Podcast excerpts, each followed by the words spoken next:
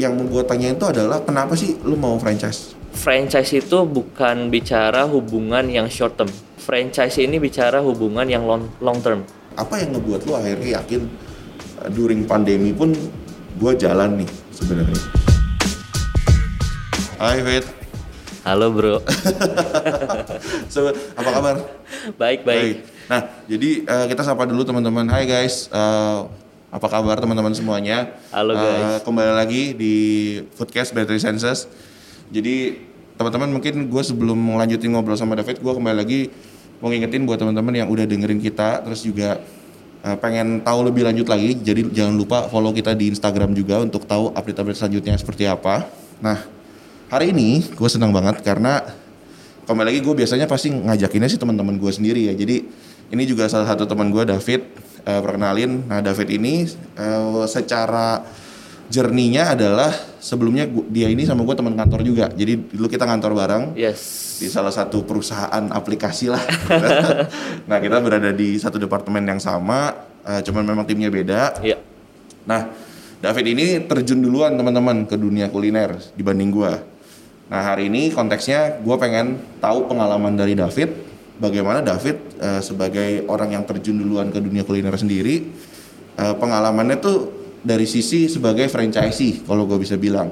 Jadi David tuh punya dua pengalaman sebenarnya, satu sebagai eh, silent partner kita bilangnya, satu lagi sebagai franchisee. Nah, coba mungkin gua akan lihat bagaimana sih prosesnya, bagaimana inspirasinya supaya teman-teman juga yang denger, denger ini fit, Iya. mereka juga bisa tahu nih kalau gua mau jadi uh, orang yang uh, membuka usaha tapi nggak bikin brand sendiri itu gimana, Oke. gitu. Nah, sebelumnya gue pengen tahu sih fit, kira-kira ketika lu pertama kali masuk ke dunia kuliner itu, ekspektasi lu tuh apa? Dan maksudnya realitanya tuh ternyata seperti apa sih? Kalau boleh tahu. Oke, kalau mungkin sebelumnya gua saya thank you dulu ya Iya. buat TM3 Senses Iya. udah undang gua terus juga buat Fandi. Ini teman lama udah yang bener-bener lama banget nggak ketemu Iya. Dan sekarang ketemu tiba-tiba diajakin ngobrol bareng nih gitu. Iya, Berarti langsung masuk podcast. langsung masuk podcast.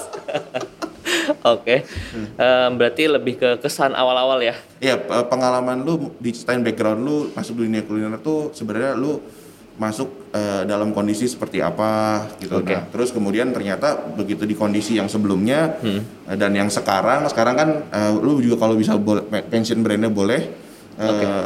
Sekarang tuh lu sedang menjalankan bisnis apa sih? Namanya apa? Bagaimana runningnya gitu? Kira-kira pengalamannya apa? Oke. Jadi kalau dari background gue sendiri mungkin tadi yang udah lu bilang ya, Iya. background gue sendiri bukan di F&B.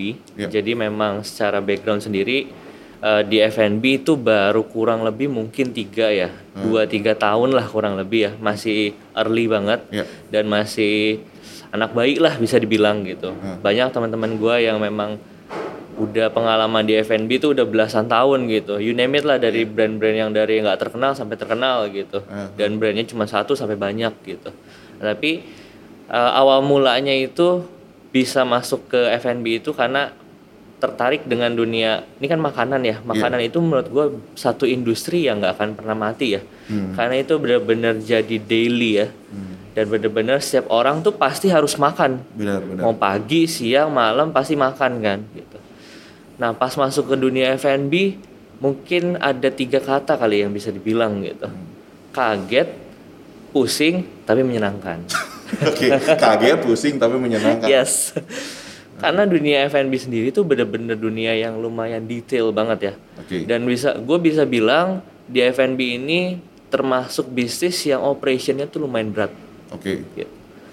Makanya memang perlu kita punya orang-orang di bawah kita yang bisa kita percaya Hmm. dan benar-benar mengerti banget lapangan tuh seperti apa. Oke, nah gue potong dikit di situ. Ini menarik soal operation. Nah, boleh boleh digambarin sedikit nggak Fit? Operation yang sama yang tadi gue bilang ekspektasi lu ternyata dalam F&B itu operationnya mungkin seperti A, Hmm. ternyata realitanya seperti apa? Oke. Dulu awal-awal sebelum gua terjun ke dunia F&B sendiri, Ya. gue berpikir kayak wah kayaknya ambil franchise tuh gampang gitu. Ah, Kayaknya ambil franchise tuh kita keluarin uang sekian udah langsung kaya, auto kaya gitu. atau kaya ya? auto kaya gitu. Kita beli franchise apa gitu langsung kaya gitu. Ah. Ternyata enggak gitu. Oke. Makanya gue bilang tadi kan Ah. kaget, Ah, pusing, menyenangkan gitu. Oke. Karena bener-bener F&B ini tuh banyak hal-hal perintilan yang perlu kita cek dan Oke. perlu kita bikin sistem supaya itu jadi lebih kayak simplified. Oh, Oke, berarti di sini bicara soal lu tadi kaget dari sisi opera- operation itu adalah lu harus bikin sistemnya seperti Yes. apa. Oke oke oke. Nah terus kalau boleh tahu nggak Fit, gue pengen eh, tarik sedikit. Lu kan so far berarti udah menjalankan selama tiga tahun ya. Selama tiga tahun ini lu ada dua brand yang berbeda, bener ya? Oke. Nah yang gua tahu eh, yang brand pertama itu lu as a silent partner. Ya. Nah yang kedua ini lu bener-bener terjun langsung.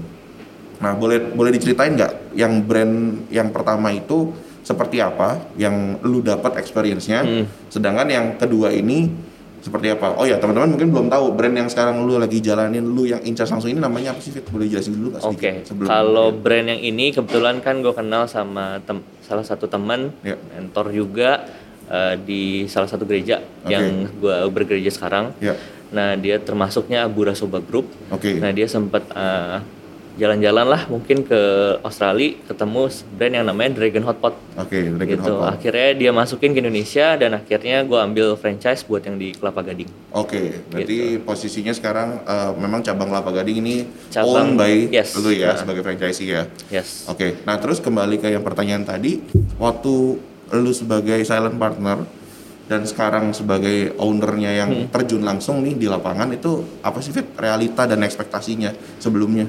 Oke, mungkin kalau ekspektasinya kalau yang di silent partner ya bisa dibilang enak-enak aja ya. Hmm. Karena kan kita tinggal minta mungkin segi laporan keuangan, terus kita tinggal lihat aja samperin ke tempat makannya, cobain makanannya ada yang kurang apa enggak, terus kalau ada inputannya apa kita tinggal infoin ke manajemen gitu.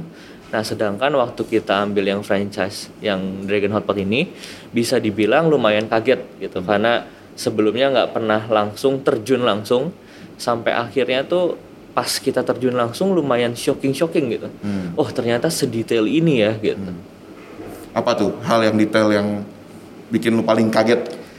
sesimpel kayak banyak SOP SOP yang sebelumnya nggak gue bayangin ternyata itu harus ada gitu Contohnya ada nggak? mungkin contohnya kayak sesimpel kalau orang minta daun bawang atau ketumbarnya dipisah gitu Ah, Nah, kalau kita nggak punya SOP yang benar, SOP yang pas dalam penerapannya, itu kan bisa jadi eh, hal yang bisa kok tadi saya bilang nggak pakai ketumbar, ini tiba-tiba ada ketumbar. Gitu. ah. Akhirnya SOP hal-hal detail kayak gitu kita harus terapin di kitchen kan. Iya, betul. Oke, benar-benar diperhatiin nih. Mungkin kayak tulisannya kita pertebal, tulisannya kita perbesar gitu-gitu. Oke. Atau benar-benar dilihat nih kertasnya Ah. ada ketumbarnya atau enggak gitu-gitu. Oke, itu oke. salah satu aja.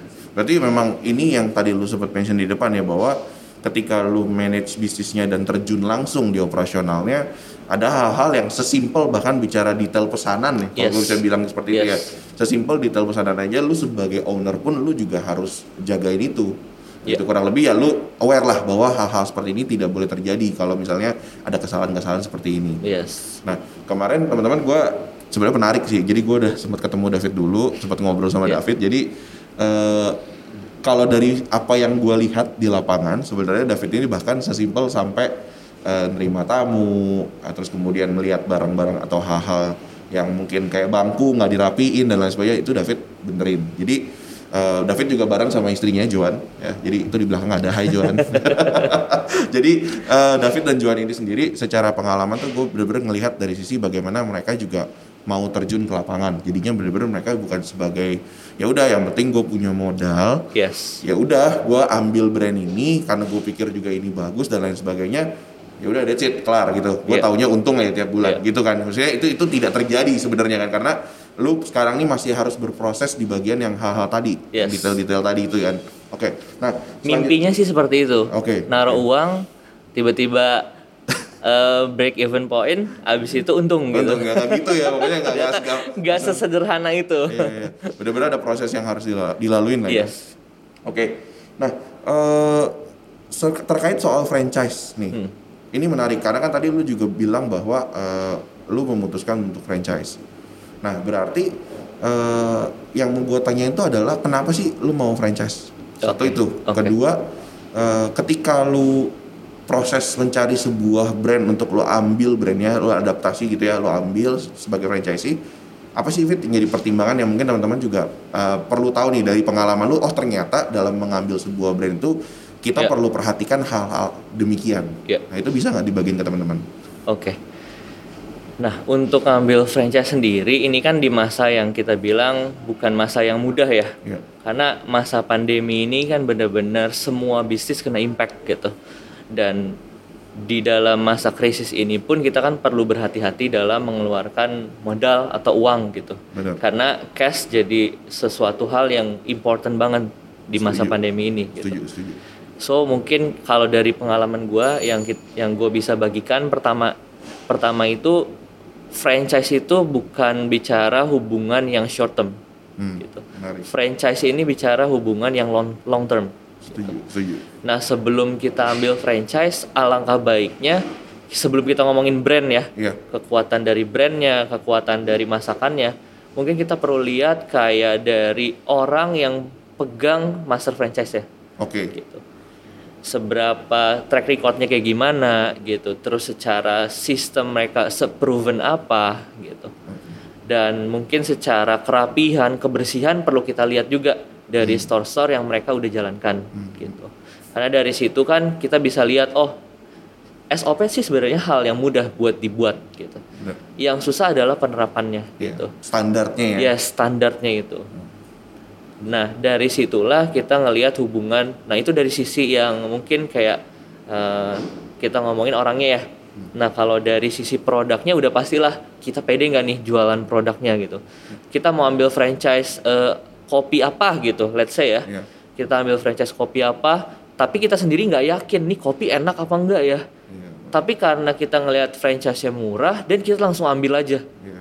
atau mungkin franchise yang banyak tuh sekarang ayam goreng contoh franchise-nya murah 15 juta gitu tapi waktu kita makan sebenarnya kita sendiri nggak doyan gitu even mau nyobain aja tuh kayak eh ada rasa gimana gitu Benar, benar. nah bayangin ketika kita mau coba aja belum ada kepengen buat makan apalagi orang yang mau beli gitu Oke, oke. nah itu dari sisi produk ya Iya. dari sisi brandnya seberapa kuat brandnya itu perlu kita lihat juga gitu seberapa eh, mungkin bahasanya sekarang seberapa nge-hype gitu Oke. si brand ini gitu terus di sisi lain di luar itu mungkin yang bisa gue kasih ibaratkan kita ambil franchise ini kan kayak kita partneran bisnis Ya, benar. Cuma bedanya mungkin ada beberapa hal yang kita nggak lakukan di partneran dan beberapa hal kita nggak lakukan di franchise gitu.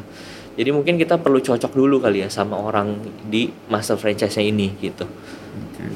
Nah, ini menarik nih. Sebenarnya tadi eh, lu udah udah split ya beberapa bagian tentang kenapa eh, apa aja yang perlu diperhatikan sebenarnya untuk untuk Hmm. kita ngambil sebuah brand untuk kita franchisein. Ya, Nah, eh, lu bilang soal sosok. Berarti ini as a person-nya, berarti Yes, business person. owner si brand tersebut. ya, Kenapa itu penting dan maksud gue gini Fit, mungkin kan teman-teman juga kebetulan mungkin kalau kondisinya sekarang eh, yang jadi master franchise-nya adalah bisa dibilang juga teman dan juga mentor juga. ya, Tapi kalau buat teman-teman nih yang di luar sana yang nggak punya belum punya hubungan, nah menurut lu sebenarnya hal apa sih yang penting dari sisi eh, karakter si owner ini yang menurut lu eh, meskipun kita nggak nggak artinya kita nggak punya komunikasi yang eh, Hmm. cukup lama dengan si pemilik brandnya, mungkin kita nggak punya hubungan yang cukup dekat. Menurut lu apa yang paling di- perlu diperhatikan juga nih? Karena mungkin teman-teman ini juga jadi Hmm. landasan yang bagus ya karena ini gue bisa bilang bicara soal value yes. ya kan nggak nggak cuman sekedar brandnya bagus produknya enak ya Ya. kan standarnya oke nah itu gimana Fit boleh dijelasin nggak Kalau bicara soal hubungan, hmm. Nggak ada hubungan yang langsung bagus dan nggak ada hubungan yang langsung baik gitu. Nah awalnya pun ya mungkin gue nggak kenal siapa-siapa gitu. Yang punya master franchise-nya ini siapa ini siapa. Nah justru kekuatan dari bisnis menurut gue ya ya di luar dari F&B ya bisnis apa pun gitu. Menurut gue kekuatan penting dasar fondasi dari bisnis adalah relationship. Oke. Karena kita nggak bohong bisnis itu nggak bisa jalan sendiri. Gitu. Kita perlu orang-orang yang bisa mungkin sekarang konteksnya F&B ada master franchise. Kalau di yang lain ada yang namanya supplier. Ya. yang lain ada yang ada yang namanya lagi kayak manajer staff-staff kita. Nah semua kan perlu build yang namanya relationship gitu. Nah buat teman-teman mungkin yang bingung gitu ya. Menurut gue mungkin simple bisa survei dulu. Hmm. dari segi uh, brandnya sendiri di toko real tokonya itu kayak gimana sih gitu. Oke. Nah dari situ ketika teman-teman ini udah cocok bisa cari contact person. Dari contact person itu bisa build relationship ke yang punyanya atau yang mungkin orang kepercayaannya gitu. Dari situ kita ngobrol baru kita bisa tahu nih prinsip yang mereka pegang nih apa sih? Value yang mereka pegang apa sih? Kan tadi gue bilang kita berbisnis franchise ini sama kayak kita berpartneran gitu Ya. kalau value-nya yang kita jalanin itu sama bisa doing well kalau value-nya yang kita jalanin berbeda itu susah Oke. yang satu pegang value-nya A kita pegang value-nya B gitu akhirnya nggak match gitu Berarti gue bisa bilang ini gak sih Fit bahasanya print hal paling terutama buat lu sendiri nih ya. Ini buat lu pribadi Iya. tapi juga bisa mungkin di- digunakan yang sama teman-teman juga nih. Jadi jadi salah satu landasan adalah ketika lu mau mengambil sebuah brand yang lu pegang sendiri eh, nomor satu adalah soal value, soal Yes. prinsipnya. Bagaimana dia menjalankan bisnisnya Iya. sendiri. true Baru nanti dari situ mungkin ya gue nggak bisa bilang less priority tapi mungkin kayak baru tadi yang lo bilang produknya lu mau makan apa enggak. Yes. Kalau produknya aja lu nggak demen ya kayak kenapa lo harus jual itu Iya. gitu nggak cuma sekedar harganya kan. Iya. Berarti baru nanti diikutin sama produknya enak apa enggak baru nanti terakhir tentang harganya Iya. capable apa enggak.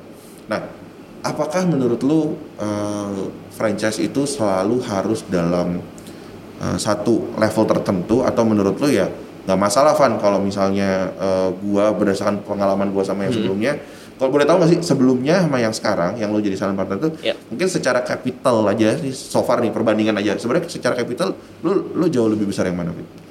kalau dari segi capital mungkin yang sebelumnya tapi bisa dibilang capitalnya bukan dalam bentuk cash Oke. gitu karena yang sebelumnya itu memang kita udah ada satu restoran yang memang nggak terlalu doing well akhirnya kita replace Hmm. Oke. gitu Oke oke. Tapi yang di Dragon Hotpot pun mungkin di masa krisis atau pandemi sekarang ini bisa dibilang angka segitu juga lumayan gitu. Hmm, hmm.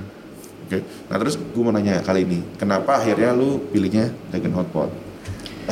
Oke. Ceritanya gimana sih akhirnya? Oke nih, gue ternyata ditawarin akhirnya gue mau deh, yakin gue sama ini. Oke.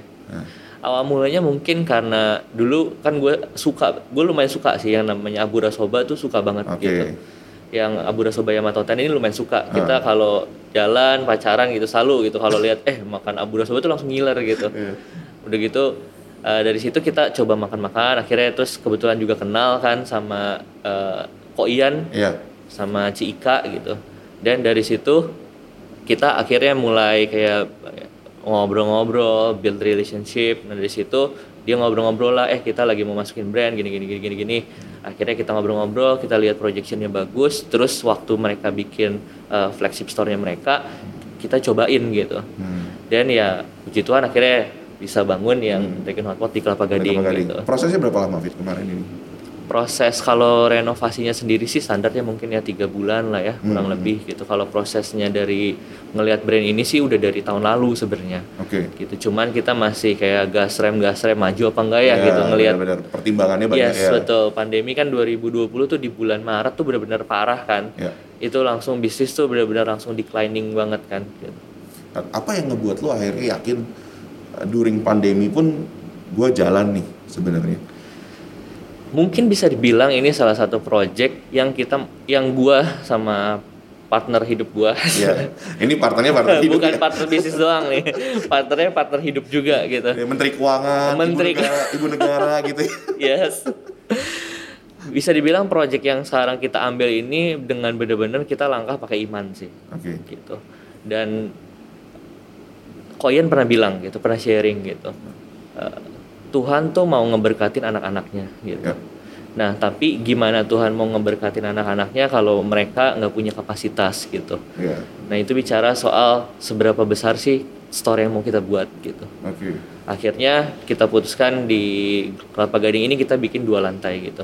Iya, ini- dengan hope dengan iman kayak wadah yang kita sediakan ini besar gitu yang kita harap juga Tuhan bisa kasih berkat juga besar gitu Ya, ya.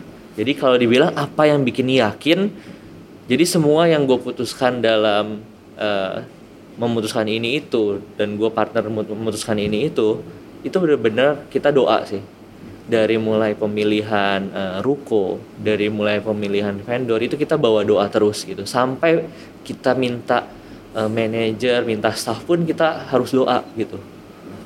Karena percaya nggak percaya, mungkin kesannya kita rohani banget gitu ya, Iya, iya. doa terus doa terus gitu. Tapi kita yakin kayak eh, kan kalau di kalau di eh, Alkitab ya kalau di agama gua gitu iman tanpa perbuatan kan mati Betul. gitu. Berarti kan perlu tetap ada perbuatan tapi ada ada va- eh, va- variabel yang namanya iman gitu. Benar, benar. Jadi ya kita melangkah dengan iman, kita berdoa tapi kita tetap melakukan apa yang jadi bagian kita Benar. gitu.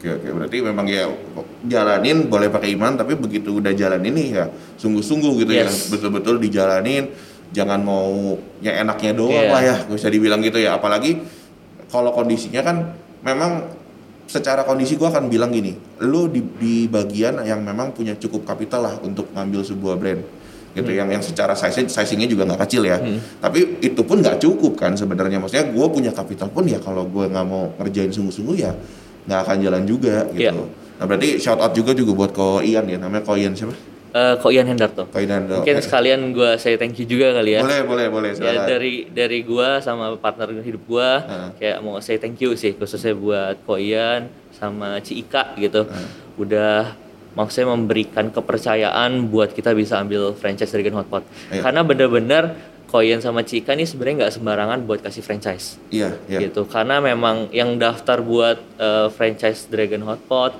bahkan Abura itu sebenarnya banyak, lumayan banyak banget gitu. Iya, Abura enak banget sih.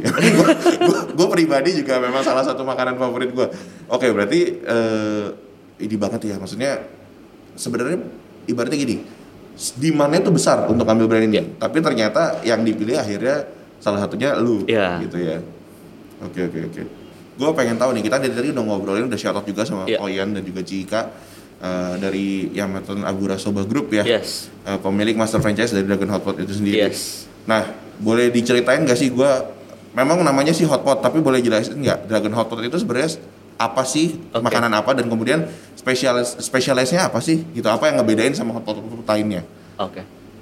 Oke. Tadi kan yang eh, secara namanya sendiri kan dia segi namanya kan hot pot gitu, Iya. makanan rebusan gitu. Oke. Yang mana makanan rebusan ini kan udah jadi makanan tradisional Chinese food dari ribuan tahun yang lalu bahkan. Hmm. Dan bisa dibilang kan ya hot pot ini kan salah satu makanan yang bisa dibilang semua tuh pasti suka gitu. Ya. Karena rebusan sehat dari orang anak-anak kecil sampai orang tua pun suka gitu. Benar. Nah, yang membedakan dari Dragon Hot Pot sendiri, kita tuh lebih menekankan kepada personal bowl sebenarnya. Oke. Karena kan hotpot yang lainnya tuh mungkin eh, secara konsepnya sendiri lebih ke sharing food kan. Bener family size gitu ya. Family size betul. Ah, ah. Nah kalau yang Dragon Hotpot ini kita bisa sebenarnya bisa adjust. Kita mau family sharing juga bisa, sharing food juga bisa. Tapi di masa pandemik ini, di mana semua tuh harus benar-benar personal. Nah itu yang mau kita tekankan sebenarnya Oke. personal bowl-nya itu sendiri gitu. Iya, nah iya. kalau dari brandnya sendiri, eh, produk yang paling kita jadi signature-nya adalah signature yang malatang. Oke, Gitu. Malatang ya. Oke oke oke. Nah itu sebenarnya gini, gue kemarin menarik juga tuh. Itu kan signature-nya Malatang. Tapi kemarin gue personally udah gue udah cobain yang apa kaldu apa fit? Jadi kalau yang itu yang ke- jadi kita punya tiga jenis sih gitu. Oke. Yang pertama itu yang signature malatang, yang Hmm. kedua itu yang kolagen ya. Iya benar. Terus kolagen. yang ketiga itu ada yang malaban. Jadi kalau Oke. malaban itu mungkin buat pembeda lah yang malatang ini berkuah, yang malaban ini lebih ke kering aja. Gitu. Oke, oke, oke. Dan kemudian eh, prosesnya mungkin kalau teman-teman belum tahu juga, jadi di sini tuh oh, begitu masuk, nanti biasa ya protokol Iya. kesehatan dulu, dicek suhu dan lain sebagainya. Itu ambil sendiri ya, Iya. bener ya, bener-bener memang personal bowl banget ya. Bowl, Apa betul. yang mau dimakan ya itu yang diambil gitu ya. Iya. Oke, oke. Nah, Fit ngomongin soal bisnis nggak jauh-jauh, kita bakal ngomongin soal kesalahan pastinya.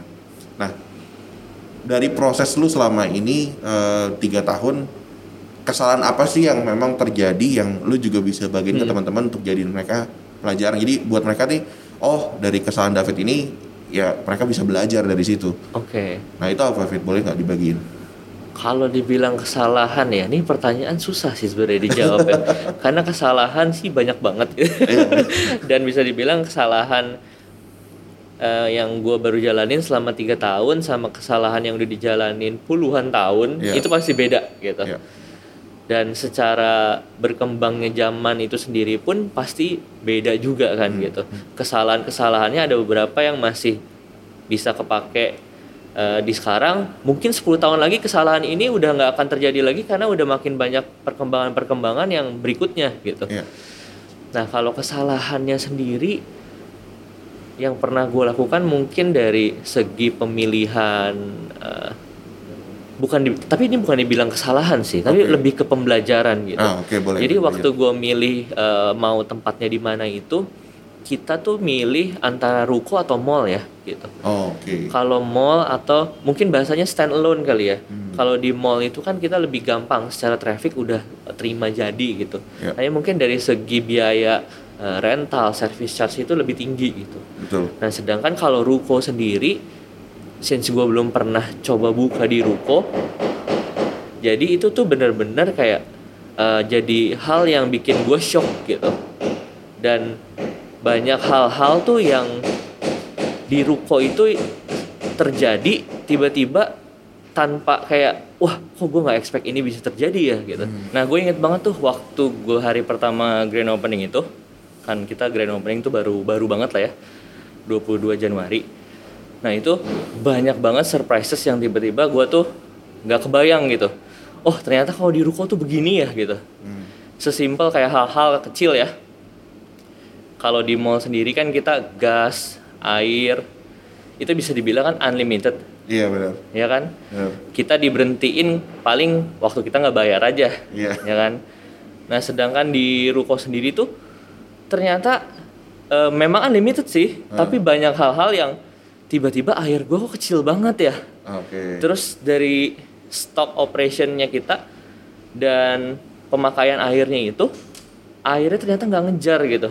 Jadi gua harus stok kurang lebih 50 sampai 70 galon. Itu gua mau nggak mau ikut turun juga lah ngangkatin galon itu buat ngisi supaya full kan. Iya. karena pas itu grand opening kalau nggak salah hari Jumat ya. Iya. memang itu lagi rame-rame juga kan. Biasanya orang restoran baru buka grand opening pasti lagi orang mau nyobain kan Benar benar. Nah itu bener-bener kayak ya itu hal-hal yang nggak kebayang lah. Gitu. Terus tiba-tiba jam setengah 12 sebelumnya itu eh, kayak mungkin arus kuatnya PLN gitu tiba-tiba ada konslet terus ada apinya. Oh. Itu gue panik banget. Dan di situ gue ada mungkin ada customer baru datang sekitar lima orang lah. Itu mereka sampai keluar lari-lari ketakutan customernya. Oh, oh, dikira kita sampai nggak enak ya. Kita sampai nggak enak banget tuh. Oh. Nah tapi dari situ jadi pembelajaran lah. Oh ternyata ada plus minusnya lah buat buka di mall, buat buka di ruko. Ini mungkin bisa jadi pengalaman sih buat teman-teman gitu. Iya, iya. Buat pemilihan lokasi gitu. Ya, jadi satu hal yang penting ternyata Yes. ya maksudnya uh, udah lu hitung pun, udah lu kalkulasi pun ternyata begitu terjadi di lapangan pun itu nggak nggak selalu sesuai yang apa kita, Yes. yang kita harapkan Iya, sebenarnya iya, kan. betul. Nah, terus kenapa orang nggak perlu takut nih fit ke dunia kuliner? Karena kan gini, eh, buat kebanyakan orang secara value sendiri pasti ya tadi kita udah ngobrol ya sebenarnya plus minus ketika lu punya eh, sudah punya brand atau lu, lu ambil brand dan ketika lu build brand lu sendiri itu kan pasti plus minus ya. Hmm. Boleh nggak lu eh, ceritain juga kenapa sih orang itu nggak perlu takut sebenarnya terjun ke dunia F&B? Untuk lu yang sudah berjalan sampai sekarang ini, Oke. yang lu yakini atau yang lu lihat itu pandangannya seperti apa? Oke, mungkin kalau masalah ketakutan ya buat masuk di F&B, mungkin gue bisa share dari pengalaman gue dari sisi ini kali ya. Buat memulai satu usaha itu sebenarnya mudah. gitu. Oke. Tapi hal yang sulit adalah buat nurturing atau memelihara suatu bisnis itu. Gitu. Karena biasanya memulai ya gampang, tinggal kontak franchise, tinggal masukin uang dan jadi store-nya. Terus kalau udah jadi, so what gitu. Ya. Nah itu perlu ada pemeliharaan kan sebenarnya atau nurturing gitu. Ibaratkan kita punya tanaman, mungkin buat beli bibit gampang ya kan, buat nanam, taruh, tutup tanahnya gampang gitu. Tapi buat menyiram, memberi pupuk, kasih matahari, itu kan hal-hal yang perlu effort gitu. Ya. Nah mungkin ketakutan buat masuk dunia F&B itu bisa dijawab ketika kita bisa antisipasi. Gitu. Oke. Hal-hal yang bisa jadi pemeliharaan itu apa aja sih? Gitu. Apa aja contohnya nih? Contohnya mungkin paling simple gitu. Gimana kita bisa eh, punya staff itu bisa kompak. Mereka punya value-value yang kita punya. Oke. Mereka punya mata yang mana mata gua sama mata mereka tuh sama gitu. Sesimpel nih, ada satu meja kotor. Iya. Mata gue ini kotor gitu, tapi belum tentu di mata staff tuh ini kotor gitu. Oke. Nah, itu salah satu hal yang mungkin nurturing di dunia F&B sih. Berarti bagaimana mereka juga eh, dari sisi sebagai staff harus bisa punya pandangan yang sama seperti owner Yes. gitu. Standarnya ya itu penyesuaian ekspektasinya itu Yes. harus dijaga ya. Yes. Selanjutnya apa, Fit? Selanjutnya mungkin ya kita selalu info sih, karena kan bisa dibilang staff ini eh, ujung tombaknya F&B juga lah gitu. Bener. Karena staff ini kan ada terbagi dari floor, kitchen gitu. Nah ini tuh dua hal ini kan ujung tombaknya gitu. Bisa bi- bisa dibilang store bisa bagus gitu. Terus resepnya bagus, enak gitu. Secara konsep makanannya bagus, rasanya pun enak gitu. Tapi kalau kita nggak nurture staffnya, lama-lama itu akan berkurang Oke.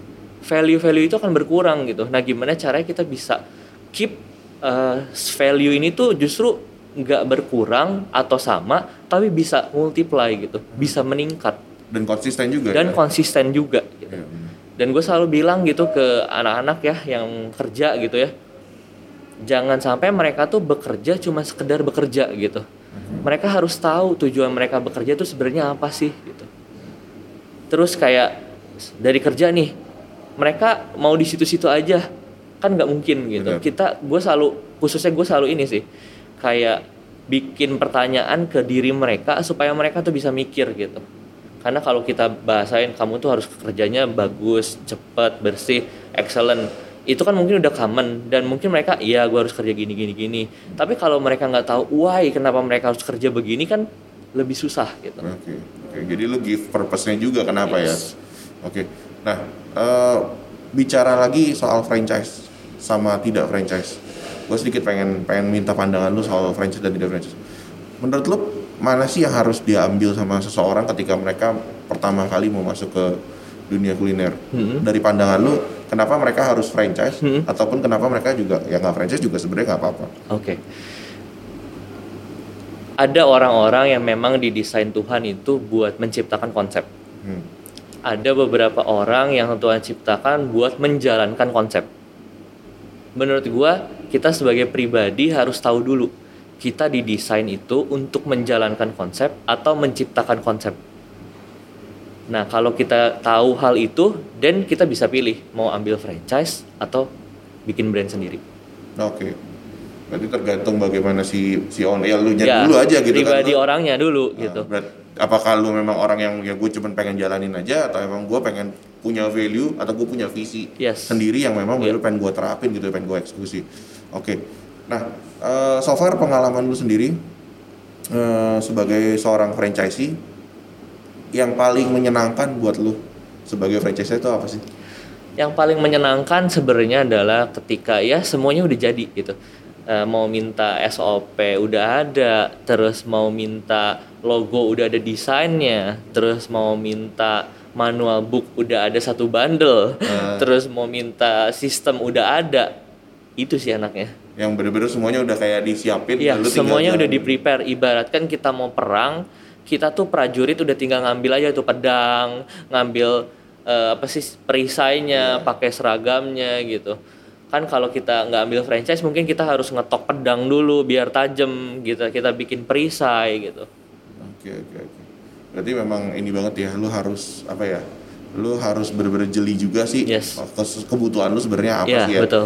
Karena lu dari sisi lu sendiri memang lu ya dengan lu memilih franchise ya lu merasa akan lebih jalan karena Iya. udah disiapin gitu Iya. kan. Tinggal lu juga eksekusinya juga di lapangan harus bagus. Nah ngomongin soal promosi sedikit, Hmm. gua gua tertarik nih. Dari dari apa yang gua lihat, gue cermati dari sisi uh, sosial media sendiri, uh, Dragon Hotpot ini terpusat ya sosial medianya Ya terpusat. terpusat ya. Nah, soal promosi sendiri, gua gua sempet- sebenarnya sempat lihat teaser lu yang lu grand opening kemarin itu. Yes. Eh, secara strategi promosi itu sendiri eh, akhirnya ditentukan sama master franchise atau lu sebagai eh, franchisee pun juga punya bagian di situ untuk oh kayaknya untuk bulan ini atau misalnya Oke. kebutuhannya di beberapa bulan ke depan gue butuh strategi seperti ini nih untuk mempromosikan eh, produk gue sendiri itu Hmm. gimana? Oke, kalau bicara soal marketing, kita harus balik lagi nih. Kita harus cek kayak apa sih yang ada di tangan kita gitu. Oke. Kalau yang ada di tangan kita sanggup buat bayar agensi, ya bisa dipakai agensi. Oke. Tapi kalau apa yang ada di tangan kita itu nggak sebanyak buat bayar agensi, ya tinggal disesuaikan aja. Oke. Gitu. Berarti itu lu jalan, lu boleh kalau untuk case-nya di sini di Dragon Hotpot lu juga boleh ngejalan itu sendiri. Em, kalau di Dragon Hotpot mungkin tetap harus mengikuti standarnya mereka. Oke. Tapi kalau kita punya promo-promo atau konsep-konsep apa, kita bisa ki- infoin lah ke mereka gitu. Oke. Kita kasih up- mereka harus kasih approval dulu sih biasanya. Oke, berarti tetap flow-nya Iya. kembali lagi ke master, Master franchise, franchise. baru nanti dieksekusi ya Yes. Seperti apa. Nah terus pandemi, sedikit ngobrol pandemi Fit. Boleh digambarin nggak so far dari lu buka sampai sekarang nih during pandemi eh, apa sih yang terjadi? Kalau yang terjadi, puji Tuhan sih, Malah malah bagus. malah masih bagus sih. Malah masih bagus ya. karena eh, kalau kita ngobrol sebenarnya sedih sih gitu. banyak pe- pebisnis-pebisnis khususnya di F&B itu banyak yang tutup gitu bahkan kemarin gue sempat baca berita di salah satu portal berita itu bilang hampir seribu lebih Bener. banyak toko yang tutup Iya. khususnya di F&B restoran Iya, gitu iya. nah menurut gue itu sedih sih sed- sedih memang gitu tapi ya memang krisis itu memperlihatkan sebenarnya kondisi bisnis itu sebenarnya gitu Oke. kalau krisisnya berjalan tapi restoran atau F&B atau pemilik bisnis ini siap dan seharusnya nggak akan terjadi yang namanya penutupan gitu. Hmm. Tapi kalau dalam kondisi krisis atau eh, pandemi ini justru terjadi dan banyak yang tutup bisa dicek sih dari sisi manajemennya mereka gimana gitu-gitu. Oke. Tapi kalau dari sisi Dragon Hotpotnya sendiri, ya puji Tuhan secara hype masih bagus, orang masih mau makan ke sini gitu. Nah sekarang puji Tuhannya juga kan udah diperlonggar ya secara eh, secara peraturan-peraturan ppkm-nya udah boleh 50% terus em, udah boleh buka sampai jam 9 Nah hal-hal ini juga sebenarnya harus kita perhatiin sih regulasi-regulasi ini sebagai pebisnis eh, di buka restoran kan perlu tahu juga regulasinya kayak gimana gitu. Oke, baik. Eh, berarti itu hal-hal yang benar-benar eh, terjadi ya di Iya. lapangan ya. Ya puji Tuhan memang masih jalan terus ya. Yes. Memang gua lihat teman-teman bener sih gua karena kembali lagi gua datang ke sini tuh nggak langsung mau ngajakin David podcast dulu. Jadi gua sama tim juga udah kita udah makan dulu, kita udah nyobain dulu. Dan kita juga lihat kondisi gimana penerapan Iya. PPKM-nya juga ya di restoran, standar prokesnya dan lain sebagainya. Nah, jadi eh, ada nggak sih pesan terakhir nih buat teman-teman yang nggak dengerin soal dunia kuliner yang lu bisa bagiin ke mereka? sebelum pesan terakhir Iya. gimana nih kesan dan pesan makannya gitu Wah kita review juga nih akhirnya. Jadi kalau kalau makanan nih, di teman-teman jujur ya, karena gue pribadi gue tipikal orang yang tidak bisa makan pedas. oke Jadi kemarin makanya gue cobain yang eh, Kolagen kolagen, ya, ya, Ya. sup kolagen itu dan eh, itu ya udah pasti enak ya karena gue juga emang demen gitu. Nah eh, dia itu mungkin gue bisa bilang gini, sup kolagen yang gue makan itu seperti salah satu eh, tempat makan yang menurut gue itu premium, rasanya tuh enak, seenak itu.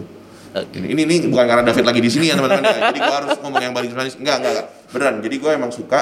Nah, untuk eh, tim yang eh, di Sciences sendiri eh, ada namanya Gary. Jadi Gary ini kemarin makan yang malaknya.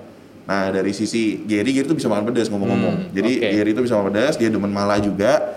Nah, kalau testimoni dari si Gary sih dia memang dia bilang malanya enak karena Iya. biasanya kan yang common terjadi dan gue juga pernah experience kalau makan mala terus kayaknya eh, agak terlalu strong itu kan bikin kita punya lidah jadi kebas ya Iya. jadi kurang enak jadi Iya. kurang nyaman nah kalau menurut Gary kemarin itu nggak terjadi. Gitu. berarti memang ini secara precise bumbunya tuh memang ketepatannya tuh ya tepat. Pas ya gitu ya. Di, oke. di kondisi orang juga jadi nggak nyaman tapi juga secara spicy juga spice-nya oke.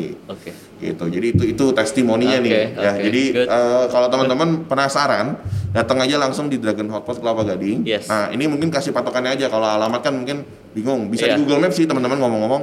Bisa Google Maps bisa Waze juga. Iya. tapi kalau posisi di mana patokannya? Kalau patakan yang paling gampang sih seberangnya Mall Kelapa Gading 2 persis ya. Hmm, hmm, hmm. Gitu. ya persis di seberangnya Mall Kelapa Gading 2 teman-teman nah pesan-pesannya Fit balik lagi buat teman-teman yang eh, baru mulai karena uh, Three Senses ini kita buat podcast ini buat teman-teman yang kayak gua ceritanya mau masuk Iya. dunia kuliner tuh ya gua bingung gitu mau cari informasi di mana Iya, gitu kan iya. nah itu pesannya buat apa sih? Eh, pesannya tuh apa sih buat Oke. teman-teman Oke. pesan-pesan terakhir kesannya kayak nggak enak gitu ya kesannya kayak gue mau meninggal nggak just kidding tapi kalau mungkin buat teman-teman yang belum mulai atau baru mau mulai atau baru kepikiran gitu mungkin paling pertama ya yang gue bisa kasih mulai aja dulu sih Hmm. tapi sebelum mulai mungkin diperlengkapi dengan data-data gitu Oke. kayak dari segi F&B industrinya sendiri apakah lagi berkembang atau enggak Ya. pertama itu ya Ya. kedua kalau lebih mikro lagi dari F&B-nya sendiri makanan jenis apa sih yang lagi happening saat ini Oke. nah data-data kayak gitu perlu dikumpulkan gitu karena itu yang bisa mempertajam keputusannya teman-teman gitu. Ya. Nah dari situ kita bisa uh, ambil mungkin kalau gue pribadi ya Ya. Nah, baik lagi nggak bukannya terlalu rohani, Ya. tapi baik lagi kalau teman-temannya uh, Kristen, Muslim, apa pun pasti harus doa. Iya. Nah, pasti. setiap keputusan-keputusan ini tuh coba libatin Tuhannya masing-masing lah Iya, gitu. Iya, iya. Nah, dari situ gue percaya guidance, tuntunan, kebijaksanaan, hikmat itu bakal dikasih. Oke. Baik. Amin. Terus, amin. Terus apa lagi? Terus abis itu kan udah mulai nih. Hmm. Nah kalau udah mulai mungkin yang paling penting adalah komitmen waktu milih gitu. Jangan sampai ketika udah milih nih satu franchise ketemu masalah satu dua, aduh kayaknya gue nggak cocok deh gitu di F&B. Nah jangan kayak begitu. Justru manfaatin kalau yang belum ada pengalaman di franchise di F&B, jadikan franchise ini tuh pengalaman. Oh sistem tuh ternyata begini. Oh resep tuh begini. Oh pentingnya SOP tuh begini gitu. Oke. Nah dari situ tinggal yang namanya ketekunan Hmm. kayak gue rasa ya Hmm. ketekunan ini semua bisnis lah Iya. harus gitu mau F&B kayak mau kita bisnisnya mungkin tambang batu atau apa gitu itu sih Oke, oke. Baiklah. Eh, thank you Fit Thank waktunya. Sukses buat Dragon Hotpotnya. Amin, thank you. Bang Lapa Gading. Gue nantiin eh, udah ngobrol-ngobrol David mungkin akan ada lagi brand-brand berikutnya. Amin. Amin. Atau cabang-cabang berikutnya. Amin ya. Jadi teman-teman eh, thank you banget udah dengerin episode hari ini. Eh, jangan lupa teman-teman ini kontennya akan hadir di dua channel. Ya. Yang pasti pertama di eh, YouTube kita di Three Senses dan juga di Spotify juga bisa Ya. didengerin di uh, Foodcast by Three Senses. Jadi stay tune terus, tunggu kita di episode-episode berikutnya. Goodbye. Bye, thank you.